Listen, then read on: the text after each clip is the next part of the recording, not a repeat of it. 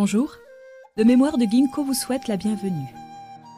Une fenêtre sur la culture chinoise traditionnelle. Des histoires anciennes et leur profonde sagesse pour offrir une inspiration aux petits comme aux grands.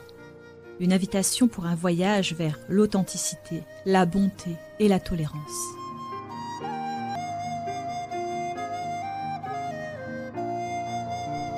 Rêves et vérités. Le secret d'une balance. Qu'un rêve La science moderne avance que rêver est une sorte d'activité du nerf du cortex cérébral pendant le sommeil. Cependant, beaucoup de gens voient clairement des activités futures ou des présages dans leurs rêves.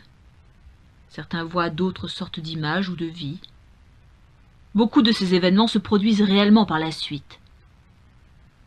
Ce sont quelques-unes des choses que la science moderne est incapable d'expliquer. En fait, certains rêves peuvent être expliqués du point de vue du Shulian. Le Shulian est une méthode de haut niveau de développement du corps et de l'esprit liée à la tradition chinoise. Les pratiquants de ces méthodes parlent de l'esprit originel d'une personne, appelé aussi Yuan Shen. Lorsqu'il s'élève en dehors du corps, il peut aller dans une autre dimension et y voir des paysages, ou y rencontrer des vies qui lui révèlent des secrets. Bien sûr, il y a beaucoup d'autres explications plus complexes au sujet des rêves, et beaucoup de rêves n'ont aucun lien direct avec nous.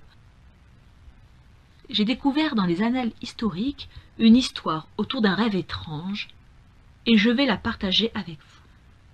Durant la dynastie Ming, il y avait un homme prospère devenu riche en vendant dans son épicerie des produits de la Chine du Sud. Il avait un fils et deux petits-fils et vivait une vie de famille très heureuse. Plus tard, il tomba malade et resta alité. Avant qu'il ne meure, il donna à son fils une balance de pesée et lui dit très sérieusement cette balance est un trésor qui m'a aidé à édifier ma fortune.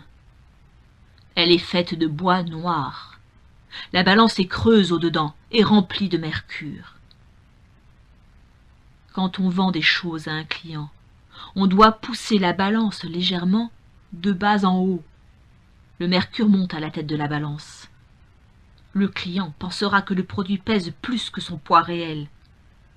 Quand on achète des produits pour s'approvisionner, on abaisse un petit peu la balance, donc le mercure se déplace au bout de la balance.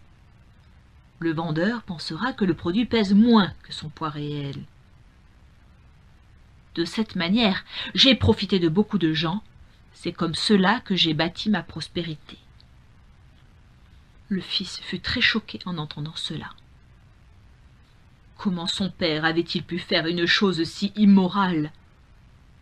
Il ne discuta pas avec lui, parce que son père était très malade. Après que son père soit mort, il brûla la balance. Il fit de son mieux pour faire toutes sortes d'actions charitables. Il réconforta des gens qui étaient en danger et aida les pauvres. Il prit soin des handicapés et des vieilles personnes. Il s'inquiétait toujours de ne pas avoir assez bien fait pour dédommager les actions sans scrupules de son père. À cause de sa gentillesse et de sa sincérité, il dilapida la moitié de la richesse de sa famille en trois ans.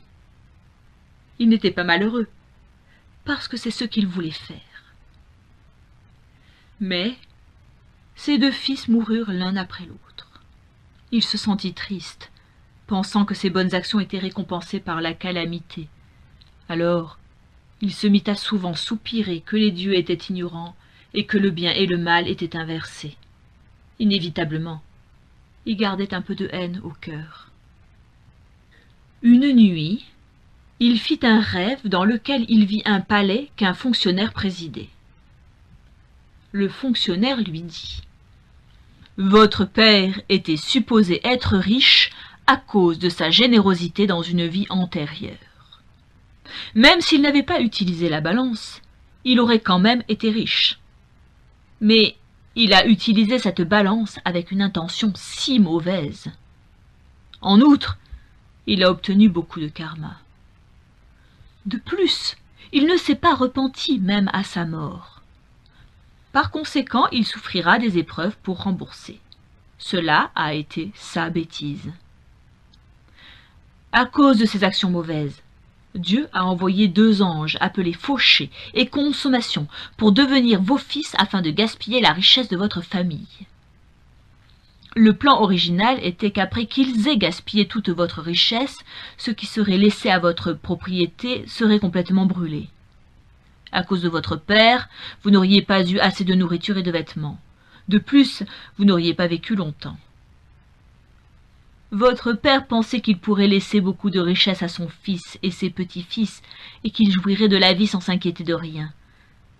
Il n'y avait pour lui aucun moyen de savoir que son fils ne vivrait pas longtemps, ou que ses petits-fils viendraient ruiner sa famille.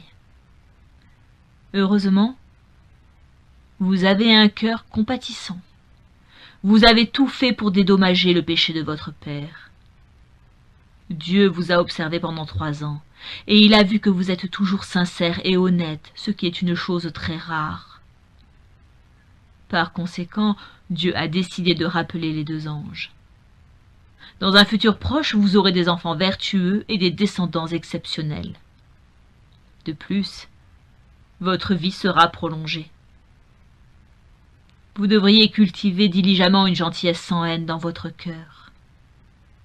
À son réveil, le fils était devenu un éveillé.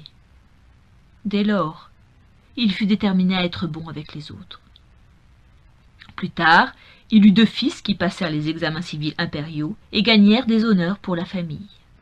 Après avoir lu cette annale historique, je ne peux pas m'empêcher de penser au principe du bien récompensé par le bien et du mal rétribué par le mal, et de constater combien il fonctionne bien. Comme les êtres vivants ne peuvent pas voir les liens de causalité, ils osent faire de mauvaises choses. Ils ne croient pas au châtiment. De plus, ils propagent des principes corrompus tels que les gens bien finissent toujours derniers, pour inciter les gens à commettre le mal. Ils ne savent pas que la véritable justice est réelle et équitable. Les personnes ont différentes bénédictions, différentes vertus et différentes relations prédestinées. Le châtiment sera donc différent pour chacun.